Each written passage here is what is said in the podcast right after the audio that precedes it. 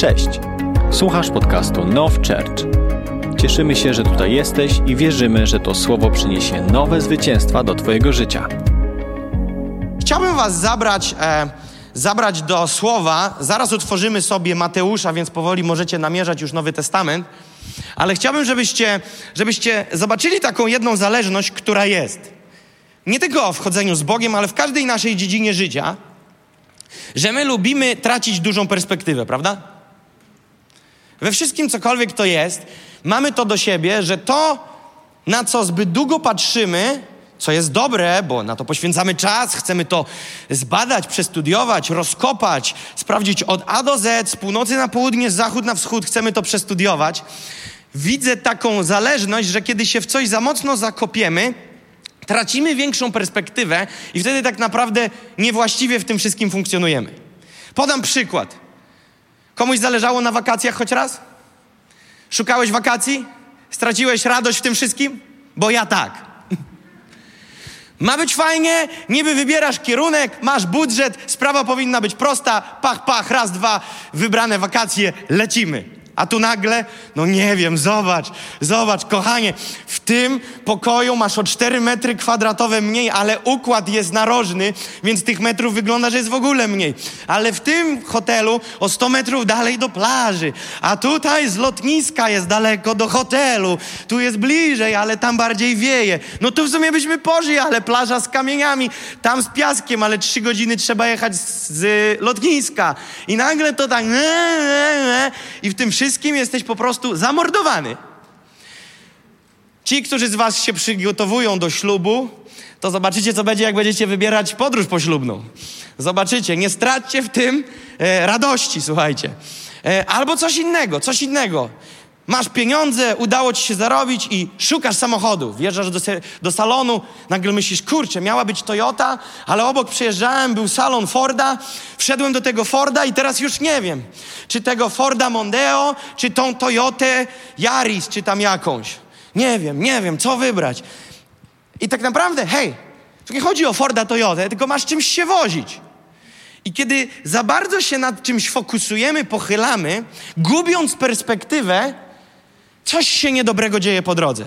Mógłbym wam jeszcze podać kilka przykładów, to tak naprawdę każdy z was by mógł wziąć tu mikrofon i powiedzieć przykłady ze swojego życia, jak się zakopaliście, w jakichś dziedzinach życia. Myślę, że już zrozumieliście, o co chodzi jako model.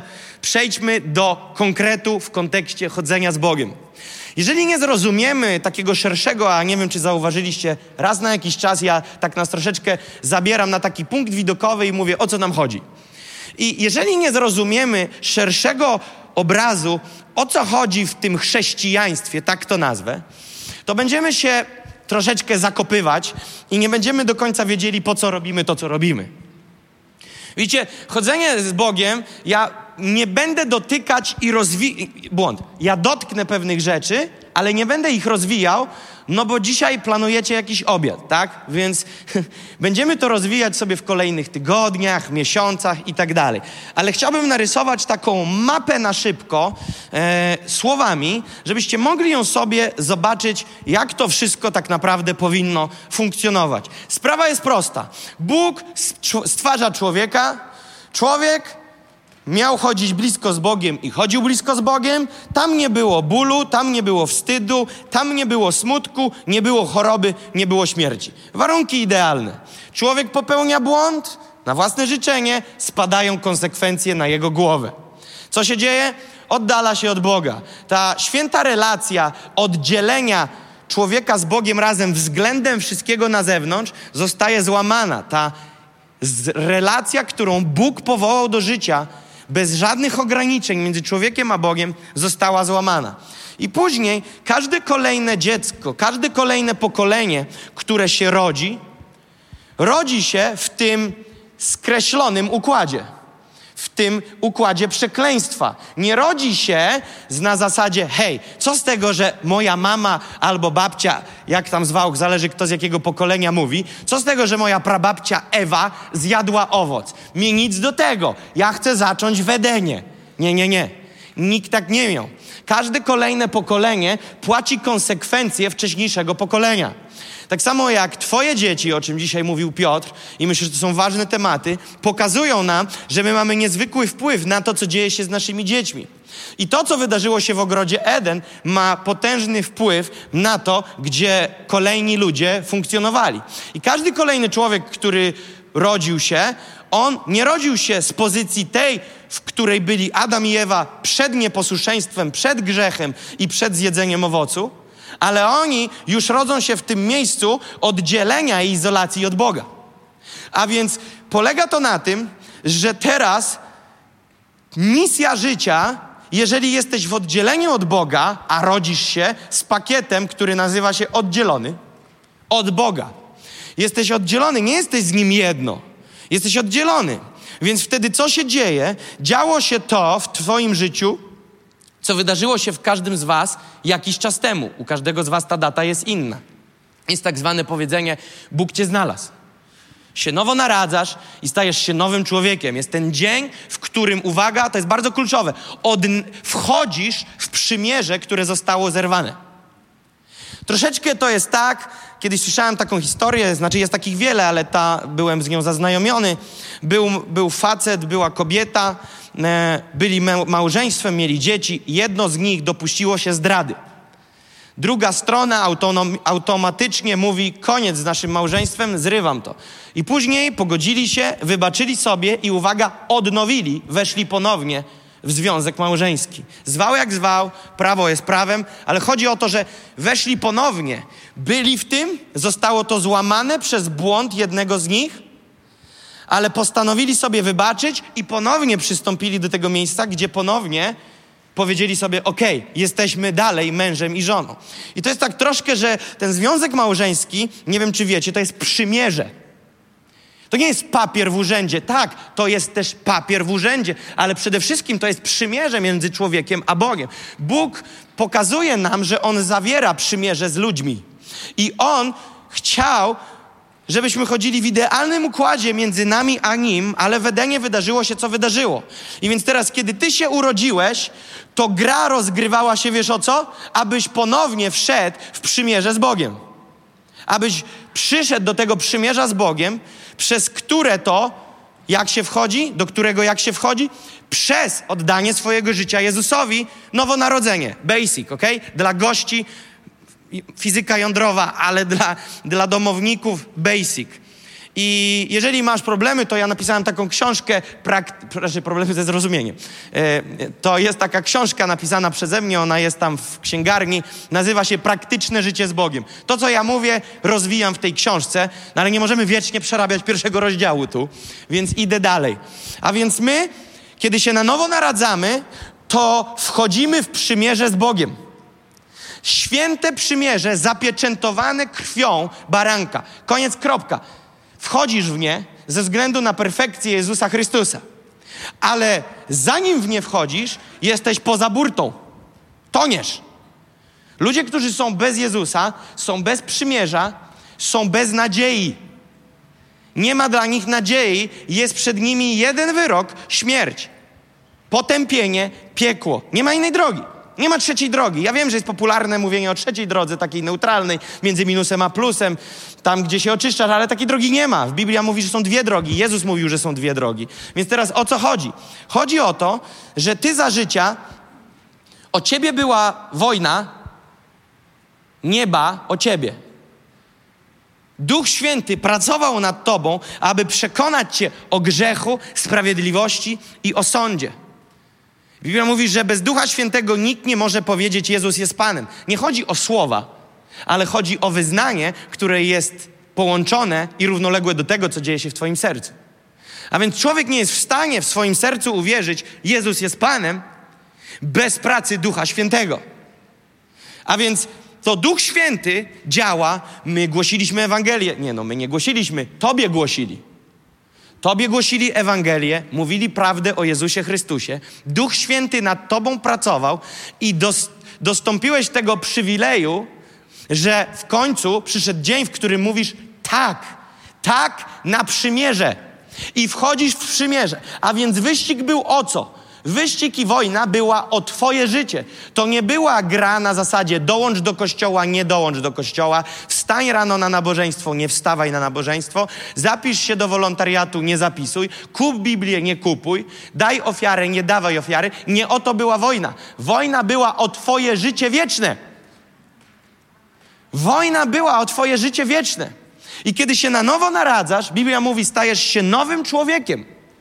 Jesteś zapieczętowany pieczęcią Ducha Świętego. A więc najpierw o co była wojna? O ciebie.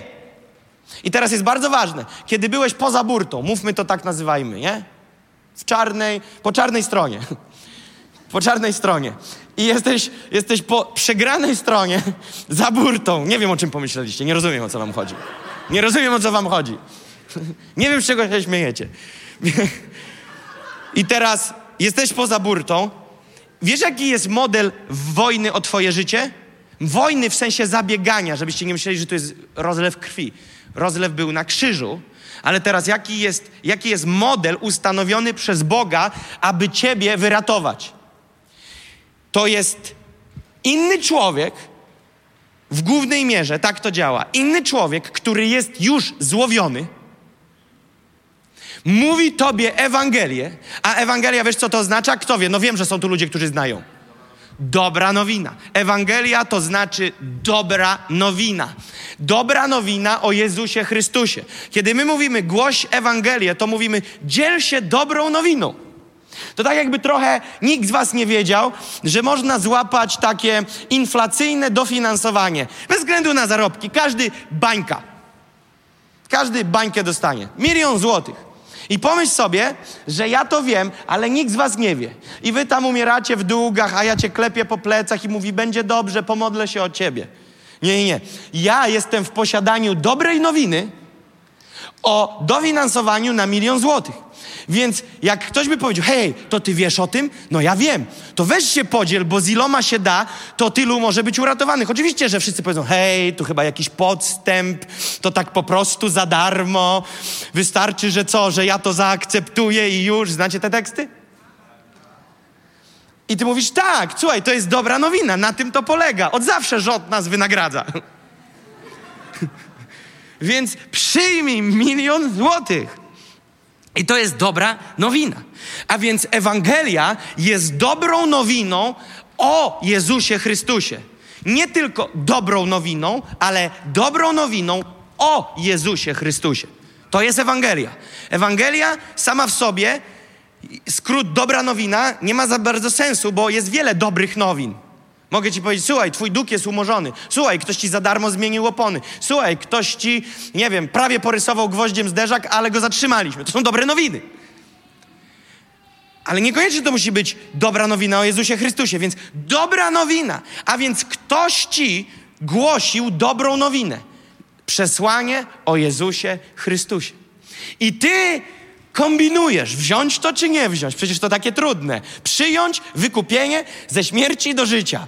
Trzeba poanalizować, bo tu może jakaś podpucha. No właśnie na tym to polega. To jest dobra nowina.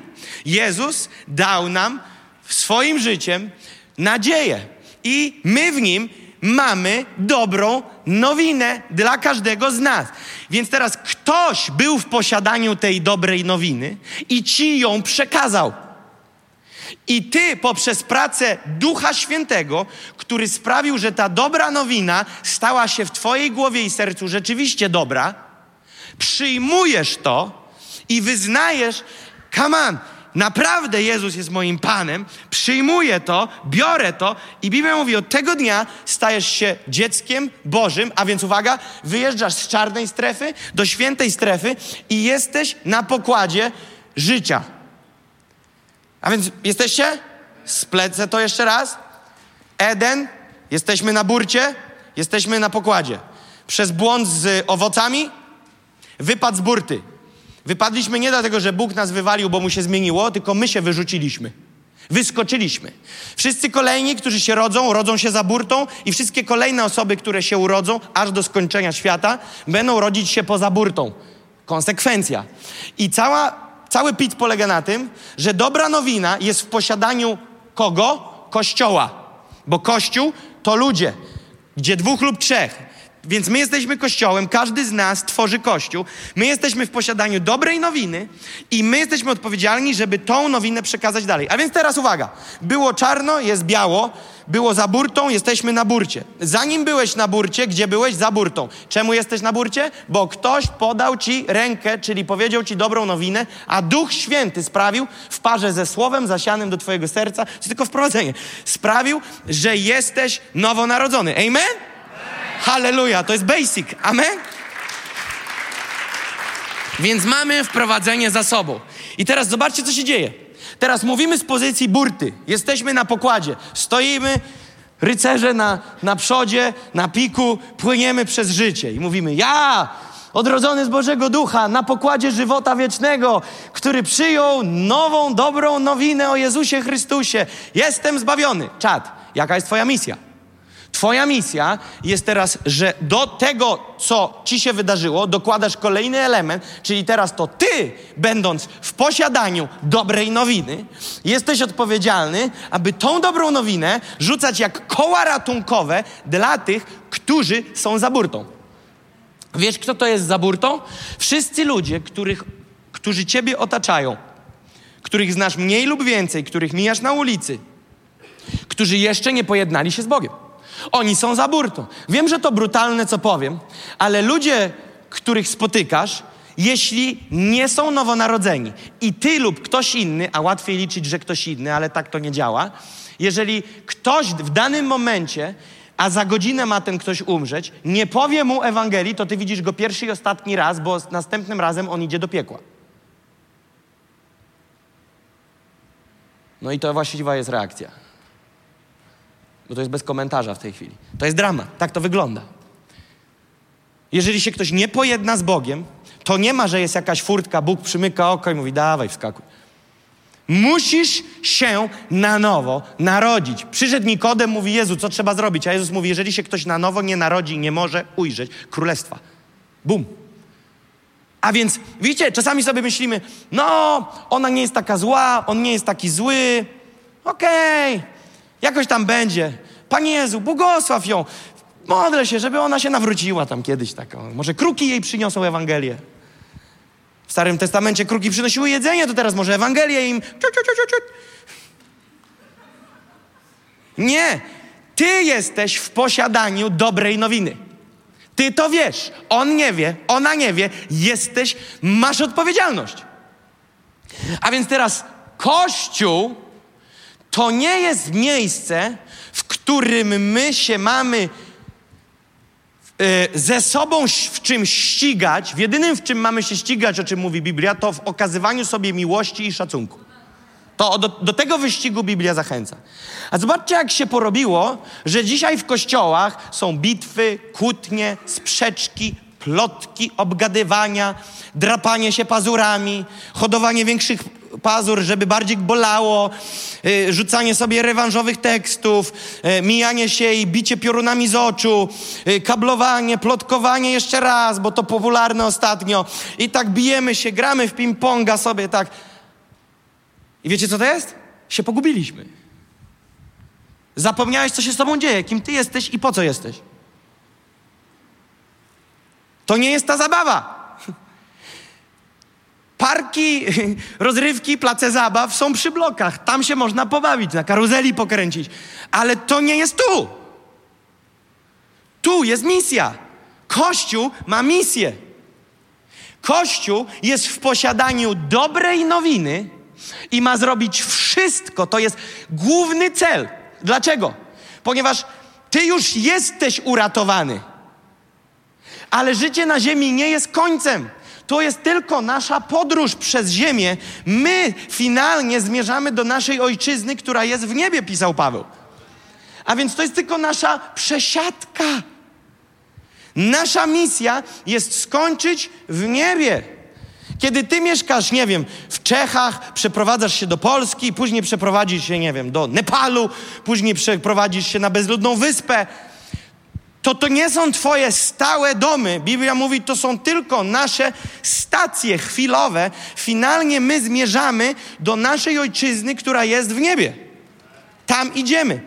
I my, będąc tu za życia, Pierwszy krok, kiedy jeszcze jesteśmy poza łódką, mamy się na nowo narodzić i pojednać się z Bogiem. Przez to powstaje możliwość, aby Go poznawać, doświadczać, być uleczonym z tego, co zrobiły ci rekiny poza łódką.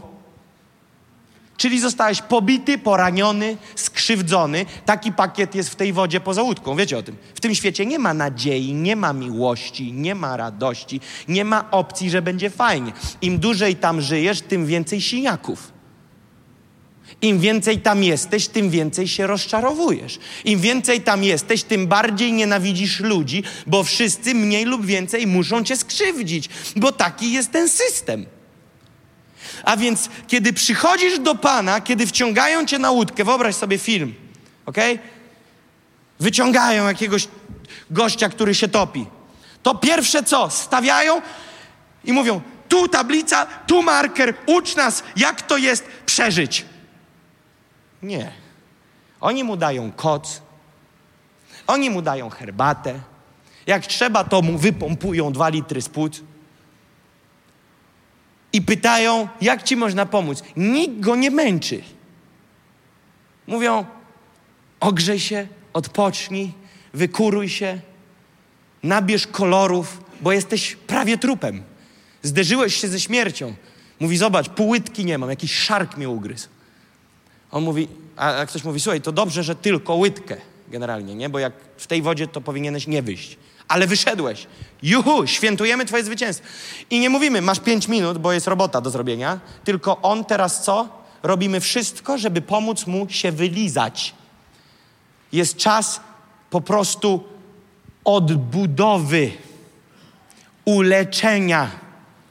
Jest czas, gdzie muszą rany być uleczone.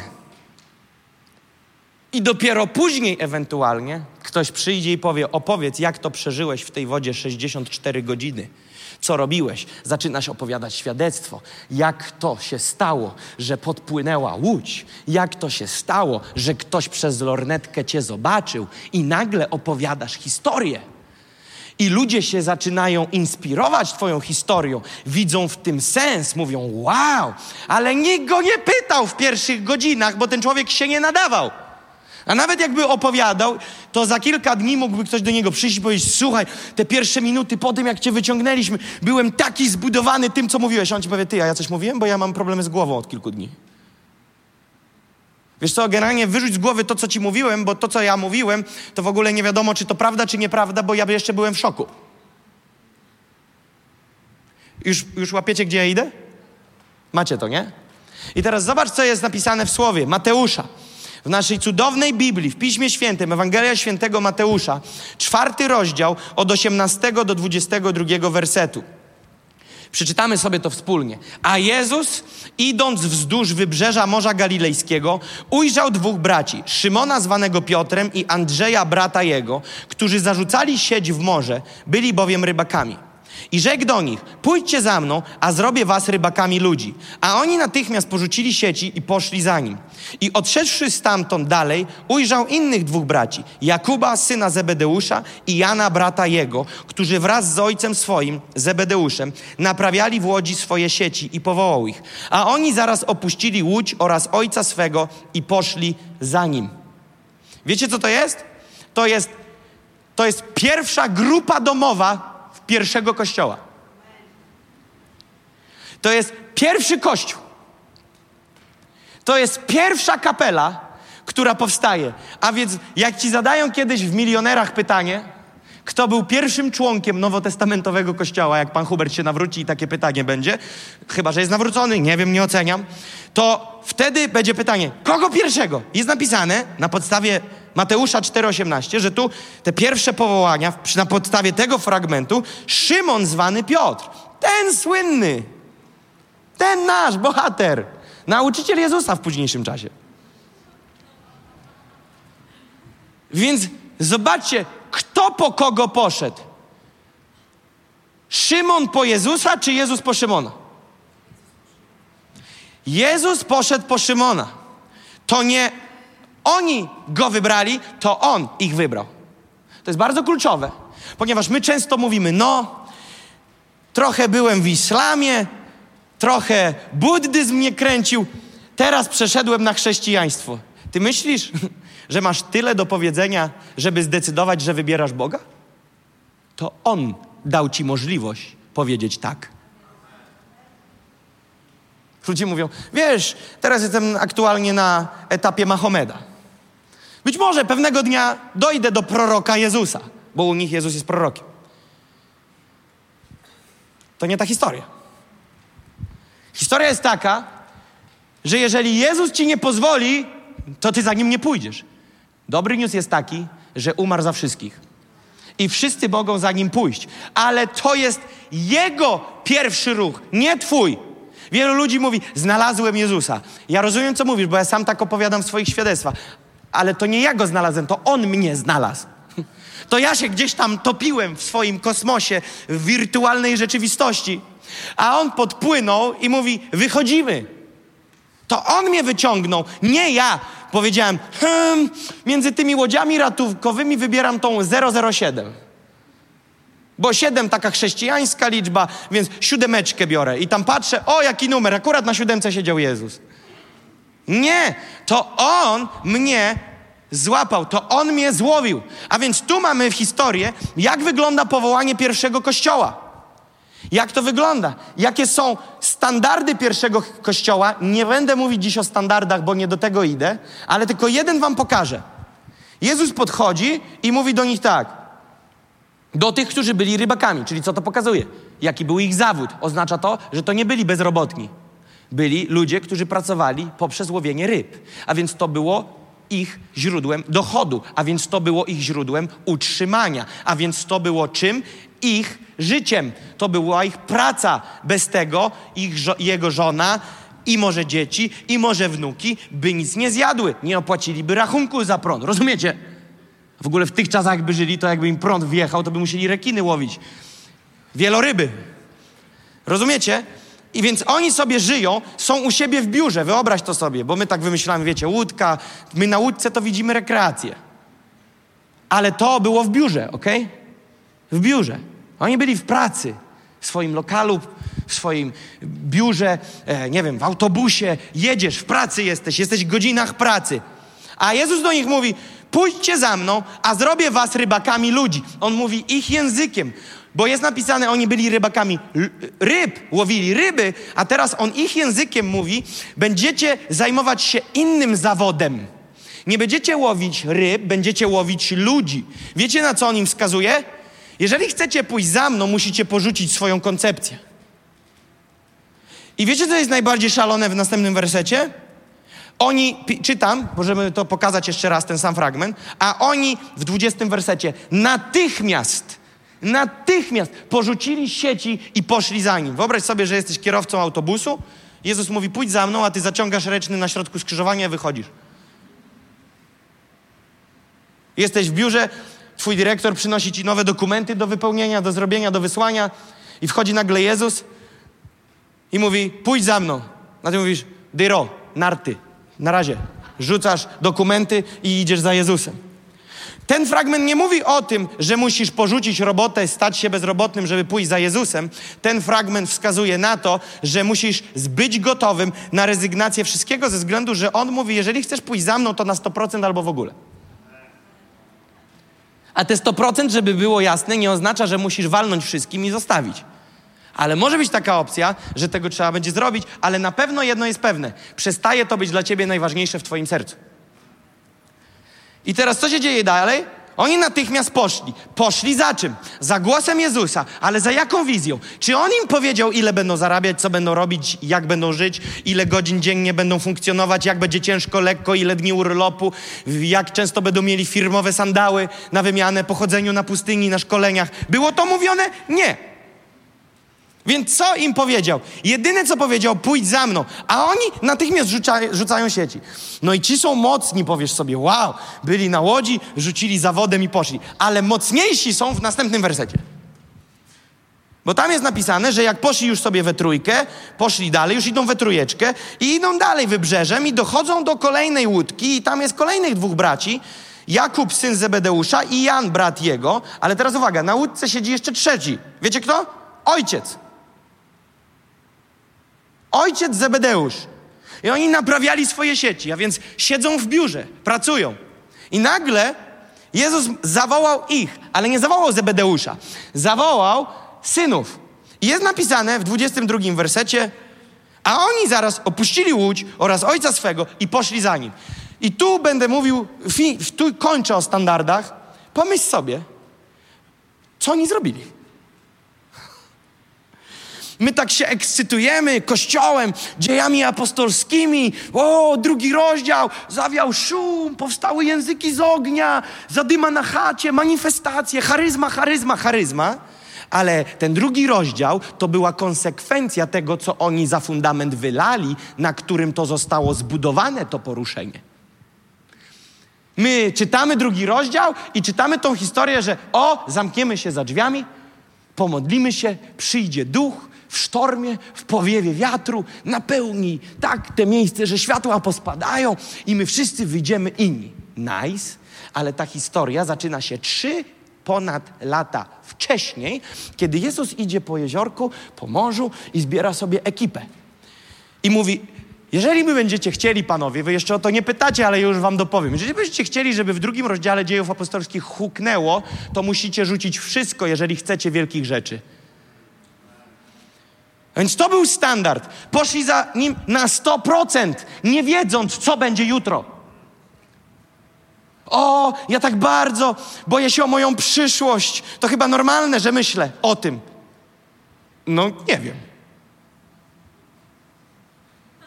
Nie jestem pewien.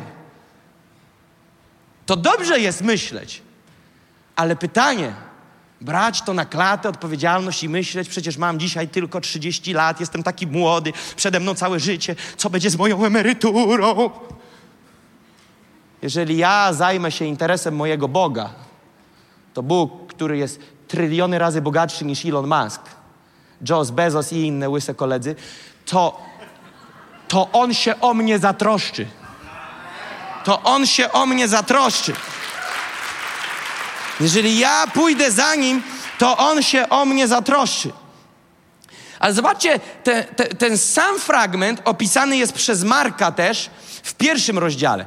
Marek ma to do siebie, że Marek... Wiecie, dlaczego Ewangelia Marka jest najkrótsza z czterech Ewangelii? Bo ten gość nie gadał tyle, co ja. On nie opowiadał tego w tylu szczegółach. On po prostu, to było tak, tak i tak i tak. Tam trzeba wiele faktów wziąć z innych trzech Ewangelii, Jana, Łukasza, Mateusza, żeby się dowiedzieć, o co mu chodziło, bo ten facet gada szczegóła, bez szczegółów. On po prostu pa, pa, pa, pa, pa, pa, pa, tak było. I szesnaście rozdziałów tylko to ma. A Mateusz dwadzieścia osiem. Ten to lubi mówić. I teraz zobaczcie, jak Marek opisuje tą samą historię. A przychodząc nad Morzem Galilejskim, ujrzał Szymona i Andrzeja, brata Szymona, którzy rzucali sieci w morze, byli bowiem rybakami. I rzekł do nich Jezus, pójdźcie za mną, a sprawię, że staniecie się rybakami ludzi. Zaraz porzucili sieci i poszli za nim. A gdy postąpił nieco dalej, ujrzał Jakuba, syna Zebedeusza, brata jego Jana, którzy byli w łodzi i naprawiali sieci. Powołał ich, pozostawili swojego ojca Zebedeusza z najemnikami w łodzi, poszli za nim. I tu jest koniec. Ale Marek dorzuca nam coś, czego nie dorzucił nam. Kogo my czytaliśmy? Mateusza. Nie ma czegoś w Mateusza, co jest w Marka. Bo w dwudziestym pierwszym i drugim wersecie jest tak. I weszli do Kafarnaum i zaraz w sabat wstąpił do synagogi i nauczał. I zdumiewali się nad nauką jego, gdyż nauczał ich jako moc mający, a nie jak uczeni w piśmie. Całe dwa wersety skupiają się na czym? Okej, okay, jest zmiana lokalizacji, wchodzą do synagogi, ludzie są zdumieni. Ale co jest wyeksponowane na tych dwóch wersetach? Główna, główna rzecz, że Jezus naucza. To jest główna rzecz tych dwóch wersetów. I teraz, kiedy w Mateusza czytaliśmy i była kropka, nagle tu mamy, że jednak jest coś dalej, że to są ze sobą... zespół naczyń powiązanych, że On ich powołał i zaraz od razu potem lecimy z nauką. To jest bardzo ważne. Pamiętajcie, w jakim kontekście mówimy dzisiejsze kazanie? W kontekście szerokiej perspektywy. A więc On ich nie powołał i powiedział, teraz będę uczyć was łamać chleb na wieczerzy. Nie. Oni po prostu łamali chleb. Całe trzy lata my musimy zrozumieć, co się dzieje. Bo my czasami, wiecie, w tym naszym tempie nowoczesnego świata dwudziestego pierwszego wieku my jedną księgę Biblii czytamy dwie dekady. Otwieramy sobie Biblię, wiecie, najczęściej w grudniu, blisko dwudziestego czwartego, zależy, czy ktoś w to wierzy, czy nie. Rozumiecie? I otwieramy i tam czytamy wersety, że narodził się Zbawiciel. Generalnie co roku ten sam fragment, już byś mógł się trochę postarać i przynajmniej z drugiej Ewangelii to otworzyć. Ale zawsze z tej samej, bo ta zakładka leży w tym samym miejscu w Biblii, więc łatwiej to otworzyć. Generalnie już jak na, na pamięć byś to tak otwierał, to się tam otworzy, bo ta zakładka już wyrobiła dziurę na przesiewce. Rozumiecie? Ale do czego zmierzam? Kiedy poczytasz to tak ciągiem, a ja nie wiem ile razy, nie wiem, ale kilka lat pod rząd przeczytałem tak od A do Z. Minimum, maksymalnie biorąc na to rok. Całą Biblię. Od Starego do Nowego. I to nie jest wielka misja. Jak policzysz sobie, ile jest ksiąg, ile trzeba czytać dziennie, to to nie jest wielka misja. I teraz, jak czytasz to wszystko, to mówisz, wow! Nabiera to perspektywy i to wszystko się łączy. To jest jednak jeden serial, a nie dziesięć innych filmów. Okazuje się, że to nie jest film z dziedziny dokument, historyczny film, science fiction, roboty strzelają z galaktyk, później to, później tamto, na koniec trochę musical. Nie. To wszystko jest historia miłości. Okazuje się, że to jest wszystko historia miłości i pościgu Boga za człowiekiem, który jest oporny i twardego karku. Okazuje się, że to jest jedna opowieść. I teraz ta opowieść dzieli się na sezony. I nowe przymierze rozpoczyna się tym, że jest mowa, że będzie powstawał nowy Kościół, nowy Kościół, tak naprawdę pierwszy Kościół. I Jezus ich powołuje i ten okres od Morza Galilejskiego i rozmowy z nimi z łódki do dnia, w którym Jezus zostaje zabrany w górę na obłoku, zaokrąglając, żeby było łatwiej, trzy i pół roku. Trzy lata, jak będzie, tak będzie dla każdego z was, każdy z was inaczej liczy, tak? Trzy lata. Niech będzie co do roku, okrąglimy trzy lata. I teraz co się dzieje? Te trzy lata to nie było, że Jezus przyjechał ich odwiedzić. Mówi, wiecie co, tak generalnie rozplanowaliśmy to, luka była w kalendarzu, więc na trzy lata z wami pozostanę. Nie. Jezus przyszedł w jasno określonym celu i wykonał jasno określone zadanie, które było rozplanowane już lata świetlne wcześniej. I oczywiście wiemy dzieło zbawienia. Ale zobaczcie, że dzieło zbawienia było na początku tego trzyletniego wyścigu, czy pod koniec? Śmiało, nie bójcie się. Trzy lata. Mówię o tym okresie służby. No, no, no. No wiecie, zaraz po nie, zaraz chwilę później był zabierany, więc, więc bliżej końca. Więc te trzy lata to jest bliżej końca. Więc pod koniec tych trzech lat on załatwia sprawę. I chwilę później jest zabrany. Teraz uwaga. Co on robił przez te trzy lata? Przed ukrzyżowaniem. Co on z nimi robił? Wiecie, co on, ich robi- co on z nimi robił? On ich nie zabrał z tej łódki i nie powiedział im tak. Słuchajcie, panowie. Zanim wrócicie na łódkę, bo to taki tylko był test, sprawa wygląda tak. W każdy piątek o dziewiętnastej będziemy robić wieczór uwielbienia. Raz na miesiąc zrobimy seminarium w sobotę, jeśli macie czas. Jeżeli nie, zrobimy wam online. I w niedzielę będziecie mieli ze mną spotkanie od jedenastej do czternastej, jak wytrzymacie. I będziemy się uczyć. A Piotr mówi, a co z resztą czasu? Załatw sobie, jesteś pomysłowy. Nie. Jezus im powiedział, idźcie za mną, uczynię was rybakami ludzi. Czyli co on mówi? Pójdźcie za mną, a nauczę was, jak robić co? Łowić ludzi. Do czego wracamy? Do historii na łódce, gdzie jest zbawienie i poza burtą, gdzie ludzie są pogubieni bez Chrystusa w wodzie, gdzie szarpie ich ten świat i gryzie po łydkach, tak? A więc uwaga, Jezus mówi, my, panowie, robimy nową łódkę. gdzie są nowe zasady, bo my teraz mądrzy, my sobie to słyszymy, ale wtedy było od nowa. Wtedy był ten pierwszy dzień. I on mówi, ja was nauczę takiej pewnej sprawy, okej? Okay?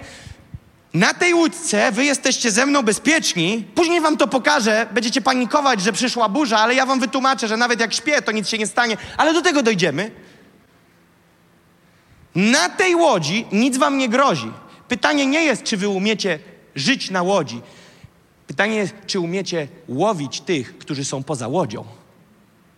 A więc ja poświęcę trzy lata na to, aby nauczyć was, jak łowić.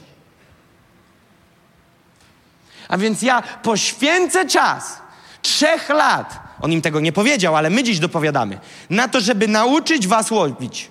Łowić, czyli efektywnie przynosić dobrą nowinę o Jezusie Chrystusie dla tego poszkodowanego i pogrążonego w smutku, w ciemności i śmierci świata. I on powiedział, trzy lata to jest niezbędny okres minimum tej edukacji.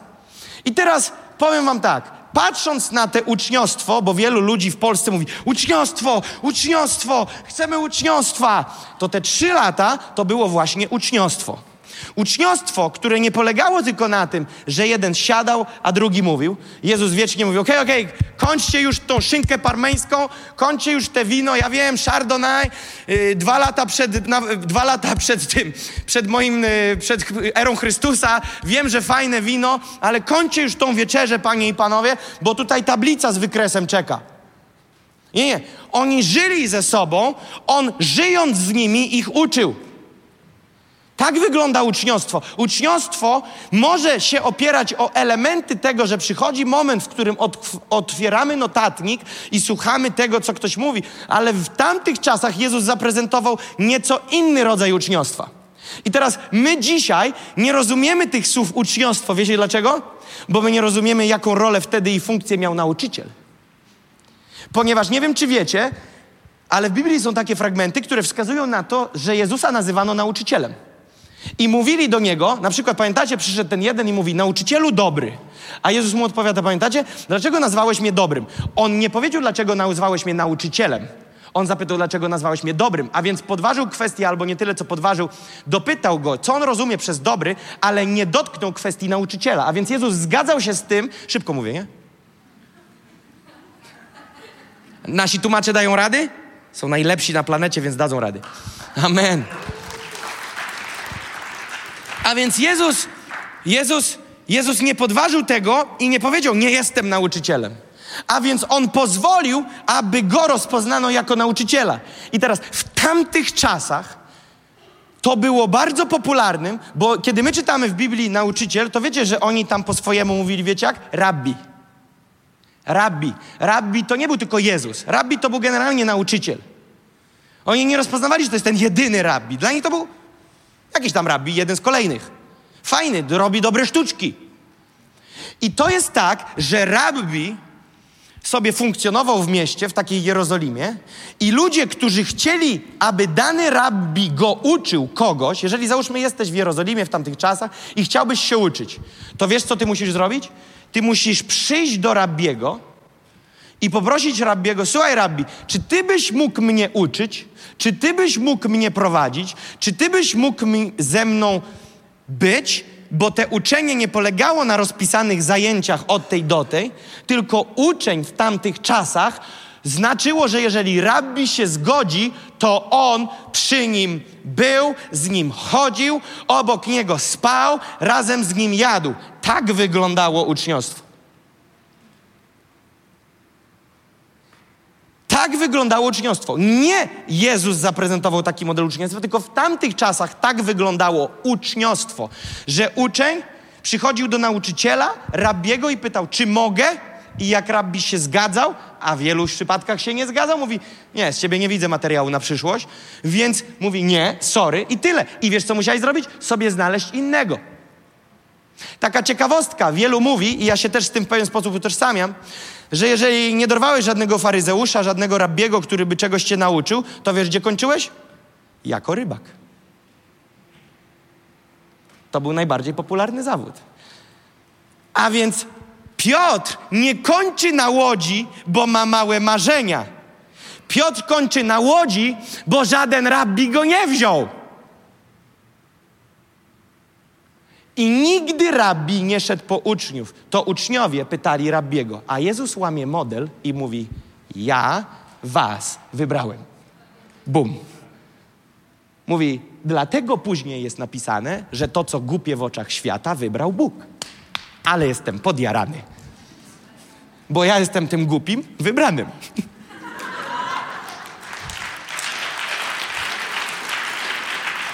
A więc On ich wybrał, ale nikt inny na nich nie postawił. I kiedy On powiedział, pójdźcie za mną, i w dwudziestym pierwszym i drugim wersecie w Marka, co czytaliśmy? Że od razu, odpalmy to, jeżeli jeszcze raz możemy, i od razu jak ich wziął, zeszli z łodzi, zobaczcie, dwudziesty werset końcówka, poszli za nim, zeszli z łódki, poszli za nim. dwudziesty pierwszy werset co? Wchodzą do Kafarnaum. Ale, a więc widzimy, że z morza, z plaży wchodzą do Kafarnaum i od razu wpadają w sabat. Wiesz, co to oznacza? Nie czekają na koniec tego dnia, nie czekają na inny dzień. W sabat nie można było wielu rzeczy. Oni by mogli powiedzieć, kurczę, tak od razu w weekend startujemy na grubo. Jezu, spokojnie. On mówi, słuchajcie, czas tyka, jedziemy. I wchodzi do synagogi i naucza. I jest napisane, zdumiewali się nad nauką Jego. A więc co jest? Szok, jest rozpoznanie. A więc ci chłopaki z łódki mówią, come on, stary, zobacz, co się dzieje, chłopie. Chłopie, chłopie, mówi. Chłopie, zobacz. Ten, ten to naucza. Ten to naucza. Normalnie się nie da nie łykać tego, co on daje. Bo on naucza, jest napisane, jako moc mający, a nie jako uczeni w piśmie. A więc uczeni w piśmie nie mieli mocy. Aj, tak bywa czasami, że wiesz dużo z Biblii, ale nie mam mocy. Ale to można z tego wyjść, bo można chodzić z Duchem Świętym i mieć moc. A więc co się dzieje? Je, oni zostali zaskoczeni, kto ich wybrał. I teraz to, nad czym chcę się skupić dzisiaj, to te trzy lata. Ponieważ to, co z nimi rozpoczął, wstąpił do synagogi, naucza. Nie nauczał tylko ich, ale innych. Ale przy nim oni byli, bo tak wyglądało uczniostwo. A więc od tego momentu oni chodzą z nim na krok. Dlatego nie było akcji, w której oni... Patrz, o jacie, teraz jest hit. Posłuchajcie tego, doleciało właśnie. On rozumiał, że on musi mieć ich dyspozycyjnych non-stop, jeżeli chce osiągnąć z nimi to, co dla nich zamierzył. Dlatego zabrał ich z łódki i powiedział, teraz idziecie za mną, bo gdziekolwiek ja będę, wy musicie być, bo jeżeli nie, miną was rzeczy.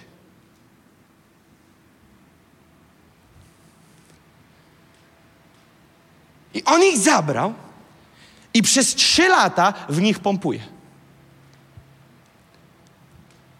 Żyją razem, chodzą razem. On ich wypuszcza, mówi, idźcie tam, złapiemy się po drodze. Oni płyną w nocy, mgła, nie wiedzą, co się dzieje. Analizują to, co działo się w tego dnia i patrzą nagle, duch idzie przez wodę. Mówią, to zjawa. Jezus mówi, nie, panowie, nie bójcie się, to ja. I nagle Piotr, pierwszy powołany, nieokrzesany, ma to plusy i minusy. Mówi, Jezu, to jeżeli to Ty, to każ mi wyjść do Ciebie, a ja pójdę po wodzie do Ciebie. Jezus mówi, to chodź. Zobaczcie, co nie było, nie wychodź, bo zmoczysz zeszyt. Rozumiecie, to było bardzo naturalne, co się działo. To było bardzo naturalne, co się działo. To uczniostwo mógłbym nazwać przesiąkaniem Jezusem, swoim mistrzem. I po trzech latach, im bliżej końca, tym coraz bardziej On ich wypuszcza. Ale wypuszcza, a oni mają ciągle wrócić. Zobaczcie, On mówi, hej, hej, hej, będziecie w pewien sposób, w pewien sposób, zaraz wyjaśnię jaki, autonomiczni. Innymi słowy, nie będziecie musieli co wieczór się mi meldować fizycznie, bo ja niedługo kończę historię. Dam wam innego nauczyciela, który przyjdzie w moje miejsce, to będzie Duch Święty, który jak przyjdzie, uwaga, przypomni wam wszystko, przypomni wam wszystko, co wam mówiłem i czego was uczyłem. A więc będzie zmiana. w miejsce Jezusa wejdzie Duch Święty. Ale zanim Duch Święty nie wszedł, Jezus był taką bojką bezpieczeństwa dla niego, dla nich. I mówi tak, posyłam was, idźcie tam i zróbcie akcję. I pamiętacie, co jest napisane? Za chwilę wracają do niego i mówią, wow, wow, duchy nieczyste są nam podległe. Widzicie, to trochę jak dzieci. Wow, wow, działa, ale numer. Nauczyłeś nas, bo najpierw nam to pokazywałeś. My generalnie jak te świnie widzieliśmy, to się baliśmy. Pamiętacie tą historię? Chodzi o to, że Jezus wygonił demony z człowieka, legion demonów i posłał je w świnie, a świnie walnęły z urwiska na dół. Generalnie akcja ostra. Akcja ostra. I, i, i oni mówią tak, nie no, słuchaj, kurczę, chyba jak nurami nie będę rzucał, nie wiem jak ty. No mówi, spokojnie, na razie oglądamy, Jezus cię nie prosi o te ruchy. Ale za chwilę później, Biblia mówi, Jezus dał im moc. Widzicie? Udzielił im autorytetu. Zobacz, tato. Nie w pierwszy dzień, ale po pewnym czasie autorytet nadawany im przez niego wzrastał do robienia większych rzeczy. Ale mówi tak, hej, hej, hej, hej, nadal jesteście dzieciaczki, zróbcie misję i wróćcie się zamer- zameldować. Daj mi raport, pełny raport, jak poszło, jak to było, co zrobiłeś, dlaczego? Bo on ich pilnuje, żeby oni trzymali się wizji. Bo oni mieli elementy wyskakiwania poza tory wizji. Co oni mówili? O Jezu, nie chcą Cię słuchać w tym mieście, to pozwól nam ściągnąć ogień z nieba i spalić tą wioskę. A Jezus mówi, hej, hej, hej, chłopaczki, spokojnie. Nie będziemy palić każdej wioski, w której nas nie biorą, okej? To tak nie działa, to nie jest ta miłość, o której ja rozmawiam. Piotr, za dużo masz zapędów z łódki. Zostaw to. Tak nie działamy. A więc co on robił? On im coś pokazywał. On pokazywał, w czym sam chodził. Oni to obserwowali. On z nimi rozmawiał, on dalej czynił rzeczy, nauczał. Zobaczcie, co on robił. On ich uczył, mówił do nich. On im pokazywał, oni mogli to widzieć w praktyce. I co jeszcze robił? Z nimi jadł. A więc oni przesiąkali. Co jeszcze było? Oni z nim podróżowali. Widzicie to? Tak to trybi. I w pewnym momencie coraz bardziej ich wysyła. Coraz bardziej ich wysyła. Myślisz, że Jezus nie wiedział, że Piotr wyjedzie z pytaniem, jeśli to ty, to wyjdź z łódki? Myślisz, że Jezus o tym nie wie? Myślisz, że Jezus nie wiedział, że po o konkretnej ilości kroków Piotr spojrzy na falę, się przestraszy i zacznie tonąć? Myślisz, że Jezus mówi, ale numer, nie wiedziałem o tym. Piotrze, gdzie ty jesteś? Nie widzę cię. Tego nie było w planie. Nie, Jezus to wiedział. Jezus pozwolił mu się topić. Zobaczcie, my często pytamy, Jezu, Jezu. Wiecie, nie mówię o jakichś akcjach typu dziecko ci umiera na raka, a ty mówisz, Jezus do tego dopuścił. Nie, nie, nie. Jezus nie dopuszcza do takich historii. To nie jest Jego serce. Ale są momenty w twoim życiu, w którym gdzieś tam się nachapiesz trochę wody słonej i mówisz, Jezu, czemu do tego dopuściłeś? Bo to jest w kosztach twojego uczenia. Musisz się trochę nachapać. Wtedy zrozumiesz. Musisz troszeczkę chapnąć tej wody. O, bo ja tak, wiesz, byłem past- pastorze, tak, pastorze Jezusie, byłem w takim ko- kościółku, tam mi mówili, że jak pójdę za, za tobą, to taki różowo-czerwony dywan rozłożą. No to byłeś w dziwnym kościółku.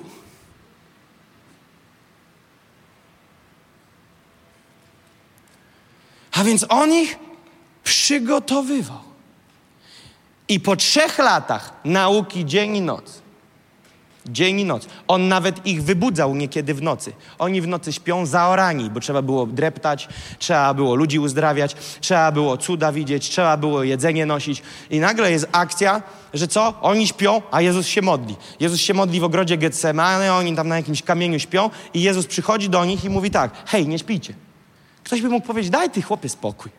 Chodzimy za tobą trzy lata, zostawiliśmy cały biznes. Do ojca nawet nie ma kiedy zadzwonić, bo telefony pozabierałeś.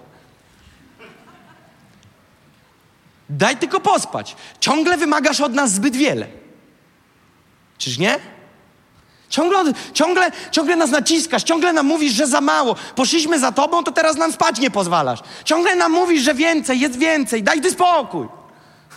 Troszkę tak spokojniej. Nie mogliśmy takiej normalnej dwunastki mieć. Musimy być takimi zawsze wariatami. No właśnie o to tu chodzi. No właśnie o to tu chodzi, że to Jezus z nich robił takich duchowych komandosów. Oni chcieli być takie gruzeczki, rozumiesz, pospać, poleżeć. Rybka, żeby sama wypłynęła, sama wskoczyła do ogniska, a Jezus mówi nie, zarzuć wędeczkę, zarzuć haczyk. Musisz trochę połowić. Cud znajdziesz w tej rybce, ale rybkę musisz złowić. Wiecie, oni by chcieli, Panie Jezu, ja się pomodlę, a taki rekin ze złotą sztabą dziewięćset dziewięćdziesiąt dziewięć próba złota wleci nam tutaj na P jeden, na Global Expo, windą wjedzie. Nie. Wiecie? Zobaczcie jeszcze raz, bo widzę, że dotykam kogoś tu w duchu. Ludzie się modlą, mówią, Panie, finanse, przełom finansowy, przełom. Tu, rozumiecie? Każdy z nas się jakieś ma zmaganie. Ale podatki, nie mamy jak zapłacić podatków. Oni przyszli do Jezusa i mówią podatek. A Jezus im co mówi? Idź nad wodę. Nie, no jak idź? Ja tu się modlę, Panie Jezu, odpowiedź ma przylecieć tu. Nie, nie, Jezus mówi, idź nad wodę, zarzuć, złowisz rybę, a ja do tej ryby wkładam złotą monetę i ta złota moneta wystarczy wam na podatek. A, a ktoś by mógł powiedzieć, Panie Jezu, przecież mówili, że wszechmogący jesteś. To nie mógłbym, nie wiem, otworzyć zmywarki i w zmywarce, tam gdzie jest na te tabletki, tam by była złota moneta? Czy trzeba tarabanić nad wodę? Wiesz, Panie Jezu, ilu ja bym ludzi po drodze nawrócił w międzyczasie, a tak muszę jechać na jakieś jezioro, tą wędkę przygotować i tak dalej. Widzicie, my, my chcemy mieć nauczyciela, ale chcemy mieć swój model rozwoju. A to tak nie działa. Masz się poddać pod to, jak nauczyciel to wyznacza. A nie jak ci się to podoba. Panie Jezu, tutaj taką złotą monetę nie na, na podadeczek. Nie, idź łowić. Cud będzie, ale ty masz też coś zrobić. Duch Święty z nami współpracuje, a nie załatwia za nas interesy. I teraz do czego zmierzam? Po trzech latach, czy oni są gotowi? Nie. Wiesz dlaczego? Bo jak Jezus poszedł, to oni w domu siedzą przestraszeni. Przestraszony, nie wiem, czy gotowy. Oni siedzą w domu, zamknęli drzwi i się boją. Wiesz dlaczego? Bo przy Jezusie byli mocni. Jezus robił, wiesz, chcieli go kamienować. Jezus przeszedł przez środek. Łazarza wzbudził z martwych. No wiara rośnie. Ale nagle Jezus mówi, dobra panowie, okej, okay, czas się skończył. Trrr, dzwonek. Lekcja się skończyła, okej? Okay? Teoria uczniostwa jest za nami. Teraz, panowie, ja zmykam, siadam na tronie, bo tam jest moje miejsce, tak a propos na tronie Dawida, bo on był chwalcą, ale to wam kiedyś wytłumaczą. Uwielbienie. No, ale mówi, ja jadę, a wy tu zostajecie i Duch Święty na was stąpi. Czy on im podał konkretną datę i godzinę? Nie. Wiesz, co to ich postawiło? Znowu w miejscu nie ma miejsca na twój kalendarz. Jego kalendarz się liczy. Bo jest napisane, że w końcu, kiedy Duch Święty zstąpił, zastał ich wszystkich zgromadzonych razem. A, no właśnie. A my byśmy chcieli, żeby ktoś pełnił dyżur i zadzwonił, jak Duch Święty przyjdzie. No pastorze, ty jesteś na pełen etat, my jedziemy na wakacje, a jak coś się zadzieje, zadzwoń. Za późno. I oni się trzęsą. I Duch Święty na nich schodzi i wtedy czytamy ten werset, że oni wychodzą w miasto i tego dnia nawraca się trzy tysiące osób.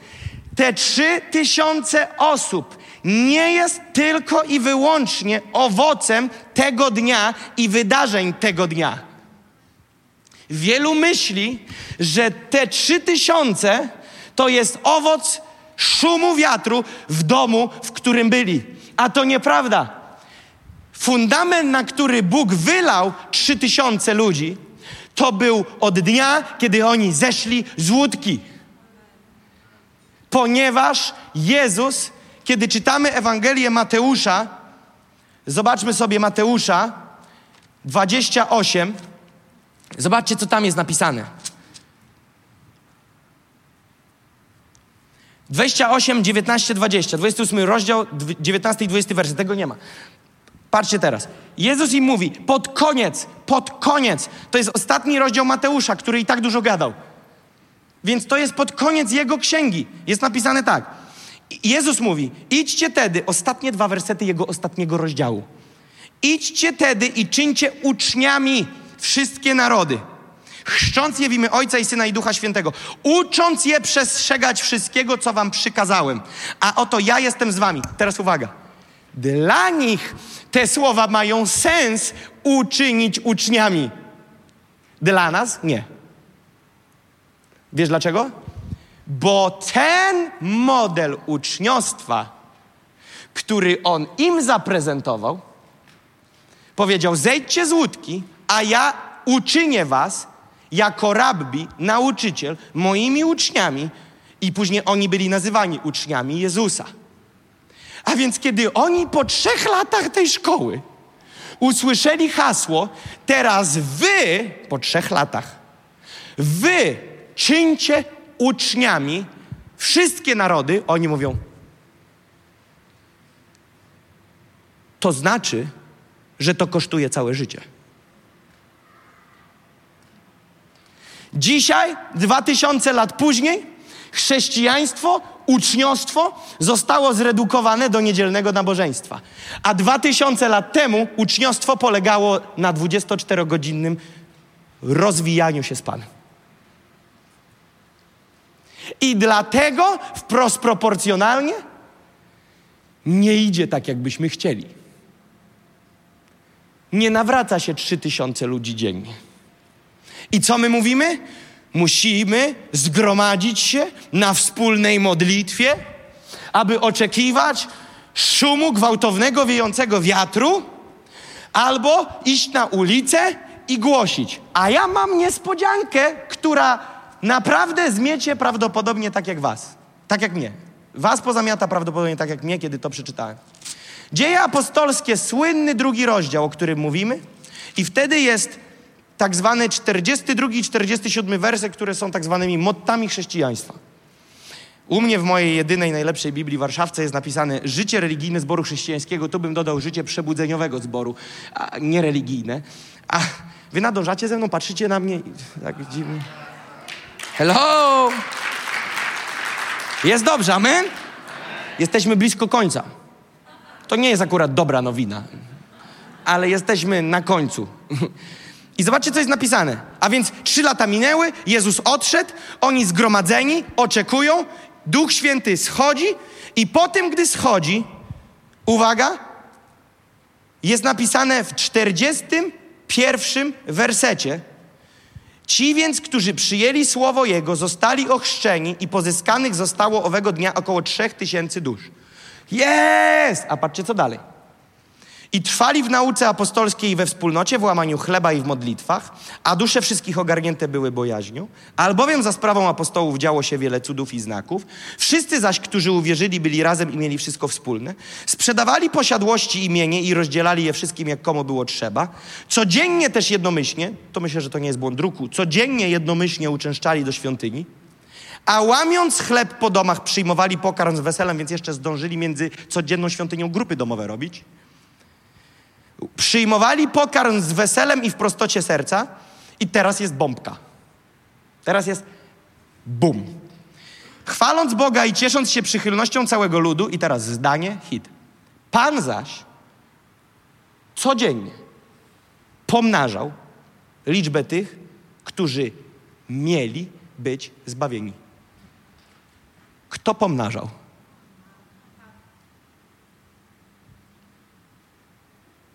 Kto decydował, że przyszedł wzrost? Wiem, że ciężko to załapać na dzień dzisiejszy. Nie, my się zepniemy, wyjdziemy na ulicę, będziemy krzyczeć, że Jezus jest Panem i się cała Warszawa nawróci. Czad, inicjatywa. Jeżeli Pan Jezus tego nie pomnoży, to będziemy se krzyczeć i będziemy musieli iść do laryngologa. I taki będzie owoc tej posługi. Te zdanie, kiedy do mnie dotarło, odpaliło mnie w ogóle w inną galaktykę. Pan zaś codziennie pomnażał. A więc kwintesencja, podsumowanie, owoc, rezultat trzech lat uczniostwa, poddania się Duchowi Świętemu, codziennego uczęszczania do świątyni, jednomyślności, a więc na plotki nie było. Była hojność, bo sprzedawali wszystko, a, by, a więc była ofiarność. Wielu ludzi mówią, pieniądze nie mają żadnego udziału w tej sprawie. Nieprawda. W życiu Nowego Testamento, nowotestamentowego Kościoła miało ogromne. Co się działo? Pan codziennie, finalnie jest napisane po tym wszystkim, dopiero po tym wszystkim pomnażał liczbę. Wiesz, o co tu chodzi? Bóg nie pozwoli na to, aby łódka się przeludniła. Łódź musi wzrastać. Łódź musi się rozwijać. Kościół musi wzrastać w dojrzałości, w uczniostwie. W jakim uczniostwie? W tym, o którym powiedział Jezus w Ewangelii Mateusza dwudziestym ósmym, co przed chwilą przeczytałem. Co on im powiedział? Teraz, finalnie po wszystkim, dwudziesty ósmy, werset dziewiętnaście dwadzieścia. Idźcie do narodów i czyńcie uczniami. A więc oni patrzą, ty, to chyba chodzi o ten model, nie? No tak. Ty, to jak nam to trzy lata zajęło. A wtedy Piotr mówi, ty, ale oni nie będą takie głupki jak my.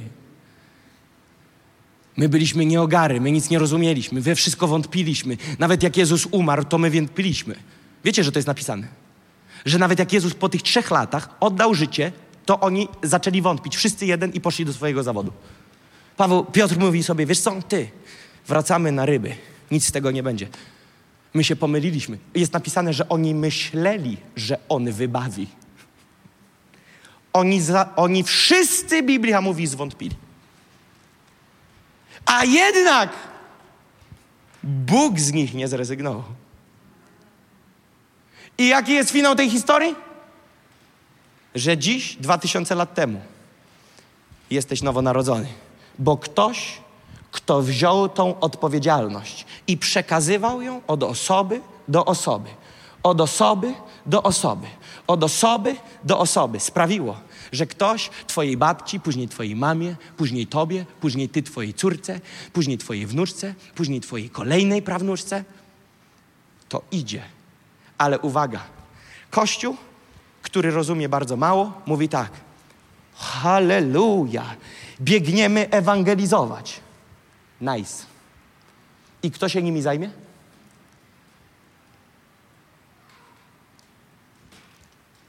Wiecie, jakie jest hasło dla Kościoła na dwa tysiące dwudziesty trzeci? Pastor Noemi dziś powiedziała, zbliż się.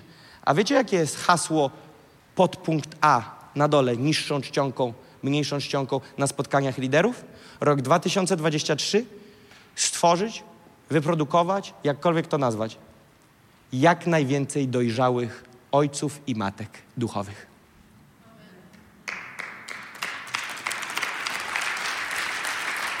Teraz pomyśl sobie, że tam przed tą ohydną, wstrętną bramą wjazdową, ja was przepraszam za tą bramę, ja za nią nie odpowiadam, okej? Gdyby to ode mnie zależało, ja bym to wy, wyciął dziś. Ale to nie jest nasz obiekt, okej? Ja wiem, że tam, tam już wszystko zawraca przy tej bramie. Yy, naprawdę, ja rozumiem to. Nie są ludzie, którzy mówili, wiesz co, podjechałem pod tą bramę i mówię, zawracam. Ale później coś od środka mnie skom, yy, yy, zmusiło, żeby wejść do, do, przez tą bramę. Ta brama jest hitem generalnie. Ale nad tym pracujemy. Pracujemy nad nową nieruchomością. Jesteśmy szczęśliwi? Amen, amen. I teraz wyobraź sobie, że pod tą bramą stoi trzy tysiące ludzi. I mówią, jest siódma rano, za cztery godziny jest nabożeństwo. Nie chodzi o miejsce i metry i krzesła. Okay. Mamy wiele pytań. Pomyśl sobie, trzy tysiące ludzi. Mamy wiele pytań. I, i, I pomyśl sobie, że o dziesiątej rano dostajesz es em es a. Słuchaj, trzy koła ludzi dzisiaj będzie, nie? Generalnie jest dużo pytań. A ty masz pytanie do siebie, czy w, czy w ogóle jesteś we właściwym kościele. I już jest po zawodach.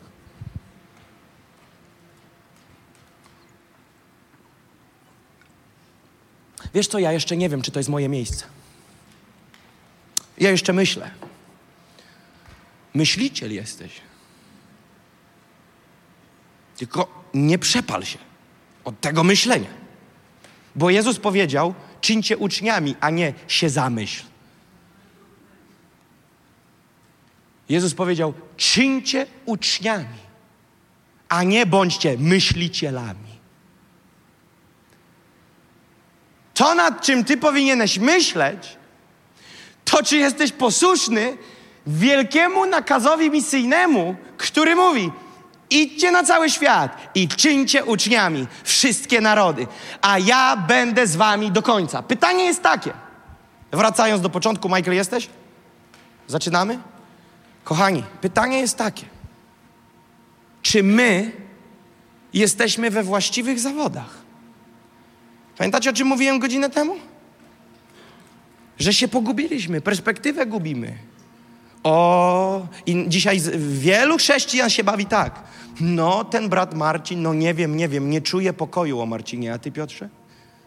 Oczywiście mówimy to z miłości, musimy się pomartwić o brata Marcina, pomóc się o niego.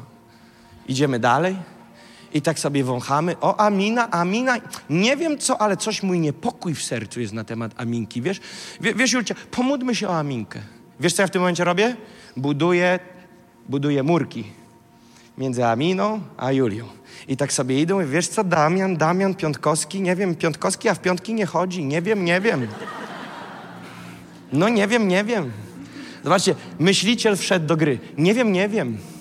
Nie wiem, nie wiem. No właśnie w tym jest problem, że ty wiecznie nie wiem, nie wiem. A kiedy jest dzień, wiem, wiem. I tak chodzimy, chodzimy i wąchamy, węszymy. Jesteśmy takie chodzące covidy, które sprawiają, że ludzie przez ciebie zaczynają brak mieć czucia, smaku, radości i zarażasz. I możesz zjeść najlepsze jedzonko, jakie ci dadzą, a ty i tak nic nie czujesz, bo się zaraziłeś. Ale ja wierzę, że Pan czyni nową rzecz. Że Pan czyni nową rzecz. Że my będziemy kościołem, który będzie chciał zrobić wszystko, aby w tym mieście, bo to jest nasze miejsce, Warszawa, aby w tym mieście było jak najwięcej uczniów Jezusa. A więc wiesz, co to oznacza?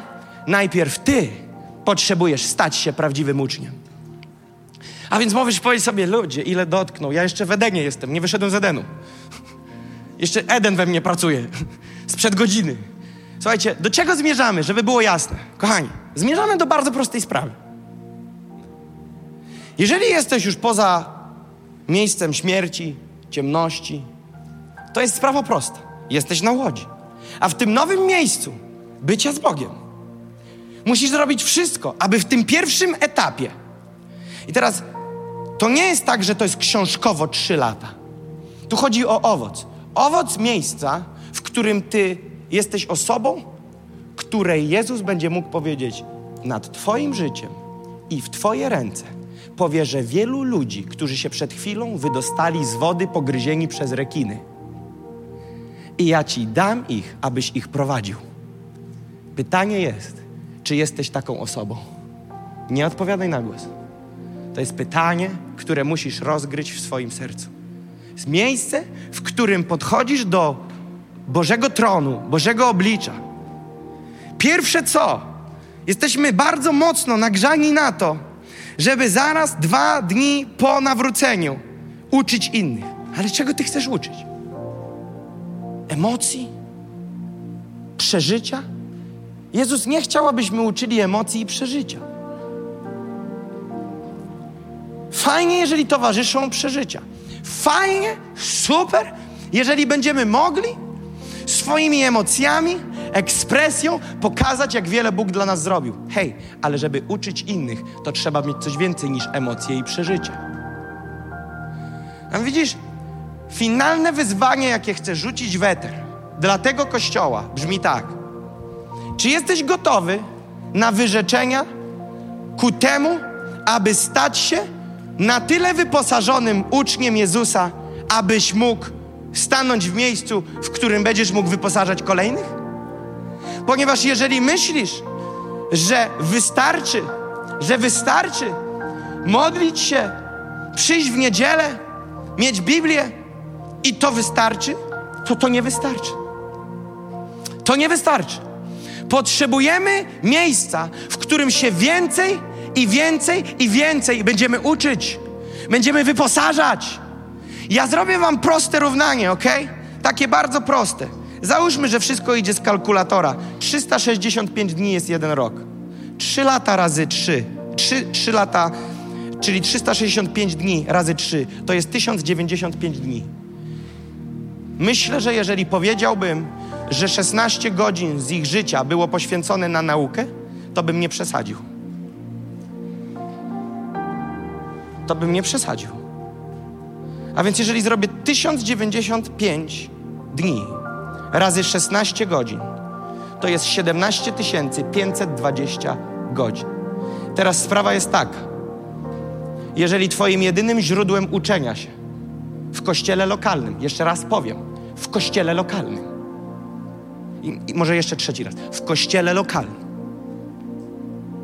bo wielu ludzi przychodzi do mnie, mówi, ja jestem na kursie tam, a skąd ja wiem, co cię tam na kursie uczą?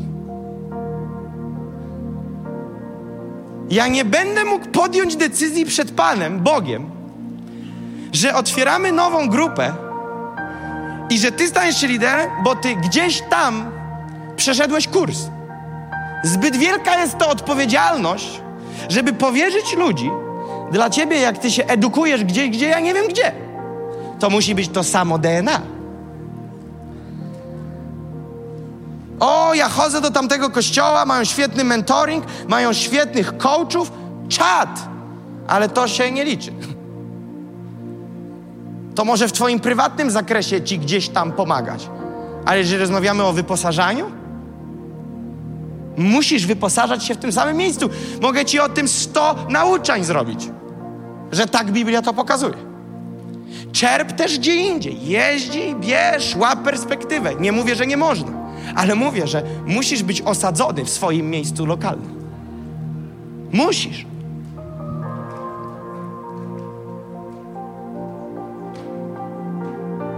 I Jezus powiedział w Ewangelii Świętego Jana osiem, trzydzieści jeden, trzydzieści dwa. Mówił więc Jezus do Żydów, to macie na tyle, możemy to włączyć. Posłuchajcie tego. Jeśli wytrwacie w słowie moim, uczniami moimi będziecie i poznacie prawdę, a prawda was wyswobodzi. Wiesz, co Biblia mówi? Że abyś był wyswobodzonym, musisz poznać prawdę. A więc bycie wolnym nie jest jednym strzałem. Wolnym od twojego starego systemu myślenia, wolnym od twoich starych nawyków, które generują porażkę w twoim życiu. To nie jest jeden dzień. To nie jest jeden dzień. To jest długi proces. Proces, który tak naprawdę trwa całe życie. Ale przy pewnym momencie osiągasz ten poziom dojrzałości, w którym Bóg mówi, ok, ucz się dalej, rozwijaj się dalej, ale jesteś już w miejscu, w którym mogę powierzyć ci nowe rzeczy. Więc oni mówią, prawdę? Pomyśl sobie, siedzą przy nauczycielu. Rabbi mówi. Rabbi mówi. Ja wyobrażam to sobie, jak oni siedzą. I on, on mówi tak. Poznacie prawdę, a prawda was wyswobodzi i prawdziwie wolnymi będziecie. Wyobrażam sobie, jak, jak Mateusz to zapisał. Jak Jan to zapisał.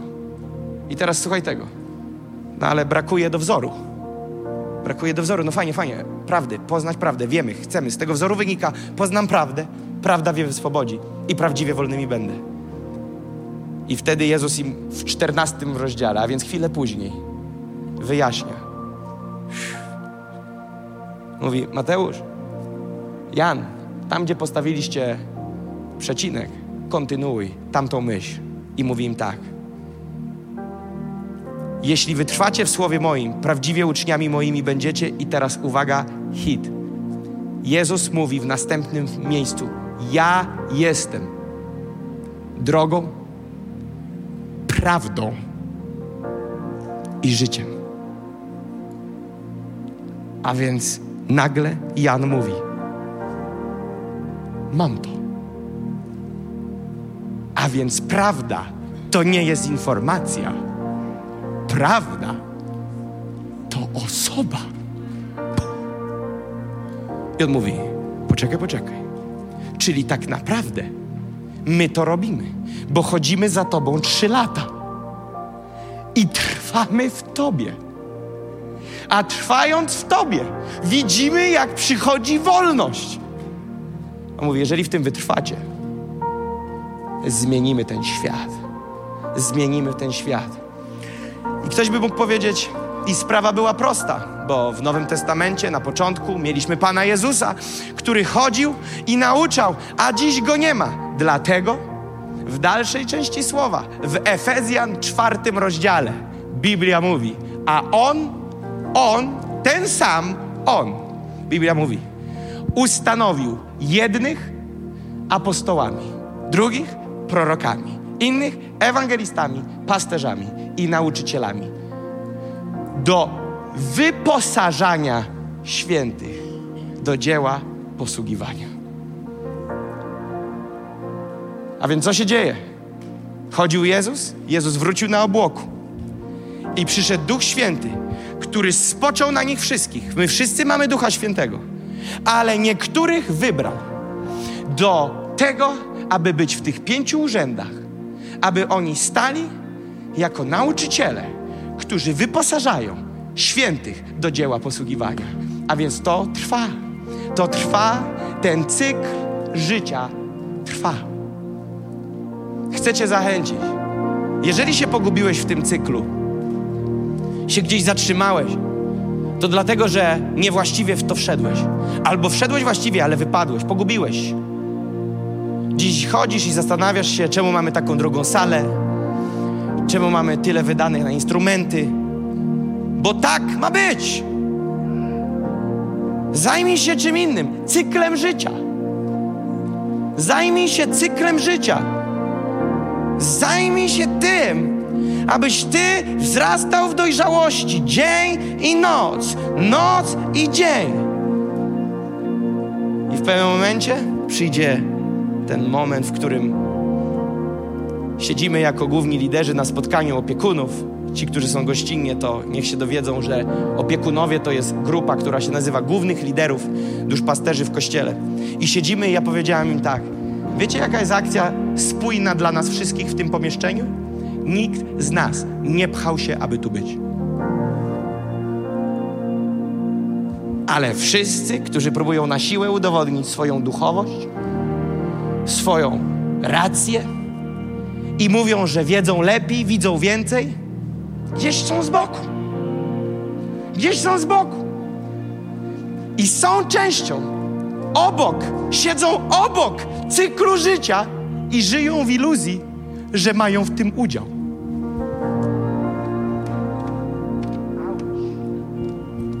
Auć.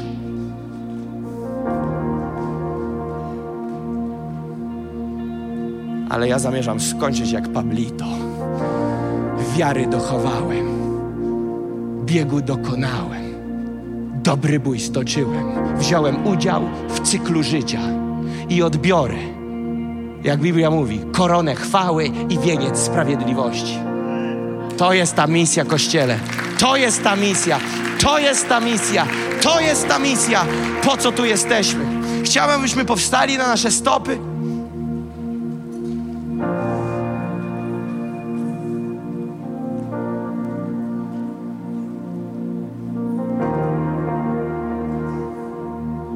Halleluja.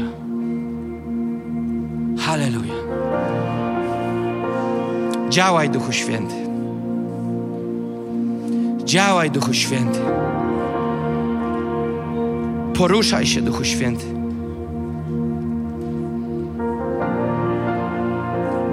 Panie, czyń to, co uczynić możesz tylko Ty, Panie. Przychodź w swojej prawdzie, Panie. Niech nie ostanie się żaden fałsz. Panie, niech ci, którzy są poza burtą, jak najszybciej odnajdą Ciebie i wejdą na pokład. Panie, ci, którzy zostali jeszcze przed chwilą, dopiero co wyciągnięci z wody, w której zostali pogryzieni, pobici przez ten świat. Panie, niech nie nakładają na sobie presji, niech nie nakładają na siebie ciśnienia, które nie jest ciśnieniem od Ciebie. Niech się najpierw wygrzeją. Niech się najpierw wykurują. Niech wypiją ciepłą, duchową herbatę. Niech poczują, Panie, objęcia Twoje. Objęcia osoby z lewej, osoby z prawej, na którą nie nakładamy żadnej presji. Ale niech ona sobie tu odpoczywa i nabiera sił w Tobie. Panie, ale kiedy już wróciliśmy do sił, kiedy czujemy, że jest więcej, Panie, dla tych z nas, którzy by chcieli ten kocyk i tą herbatkę w nieskończoność. Modlę się, Panie, aby przyszła wstrzemięźliwość i aby zechcieli pójść o krok dalej, aby pójść pod program uczniowski i aby zostać wyposażonymi do tego, aby prowadzić innych. Panie, niech to się zadzieje w pokorze, niech to się zadzieje w uniżeniu. Niech to się zadzieje, Panie, w tym miejscu, w którym oni w swoim sercu rozpoznają ludzi, którzy są przed nimi postawieni, a nie nimi wzgardzają. Panie, my chcemy szanować ludzi, autorytety, liderów, opiekunów, koordynatorów, Panie, którzy są na tym miejscu. Panie, my chcemy szanować wszystkich, siebie nawzajem. Nie chcemy mieć jakiegoś współzawodnictwa, kto jest lepszy, kto jest gorszy, bo takie zachowania ganiłeś, Jezu, wśród swoich uczniów. Panie, a ci, którzy już weszli w to miejsce, to, komu zostały powierzone ludzkie życia ku wyposażaniu i czynienia uczniami, Panie, niech sprawują to zadanie z bojaźnią, wstrzemięźliwością, Panie, z zrozumieniem tego, jak wielka odpowiedzialność została im powierzona. Panie, niech rozumieją, że nie chodzi o nas samych, ale o innych, Panie. Że poświęcamy się nie po to, aby założono nam, Panie, odznakę, odznakę, Panie, odważnego harcerza. My nie chcemy tego. My nie chcemy ludzkich zaszczytów. Jeżeli nam podziękują, chcemy być, Panie, osobami, które przyjmą te podziękowanie. Jeżeli nam, Panie, pogratulują, jeżeli ktoś komuś przyniesie w podziękowaniu bombonierkę, tort, zaprosi na obiad, miło, miło, niech to będzie, ale my nie szukamy tego, Panie. My tego nie szukamy. My szukamy tego, aby Twoje serce się radowało. Chcemy zobaczyć jak najwięcej, Panie, ludzi, którzy się nawrócą, którym będziemy mogli rzucić koła ratunkowe, które będą mogły, Panie, znaleźć schronienie w tym Kościele. Schronienie, Panie, a nie zranienie. Panie, życie Boże, a nie politykę. Panie, prawdziwe, oddane serca Tobie, a nie ludzi udających plastikową pobożność. Panie, niech przyjdzie tu więcej Twojej prawdy. Więcej Twojej prawdy. Więcej Twojej prawdy. Więcej Twojej prawdy, Panie, nad tym Kościołem. Panie, niech ta modlitwa trwa, która zaczęła się od ponad roku temu. To, co ukryte, niech zostanie krzyczane na dachach.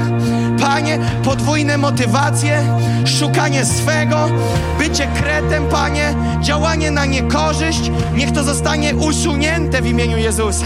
Niech to zostanie usunięte w imieniu Jezusa. Panie, oczyść swój Kościół.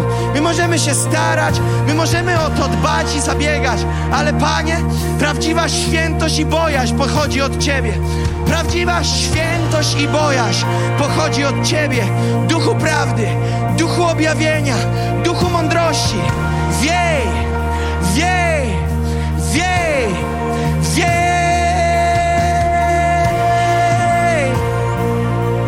O Panie mój. Poruszaj się, Panie, poruszaj się, Panie, poruszaj się, Panie. O! Niech wieje więc, niech wieje więc, niech wieje więc, niech wieje więc Twój wiatr. O! Niech wieje więc, niech wieje więc, niech wieje więc, niech wieje więc Twój.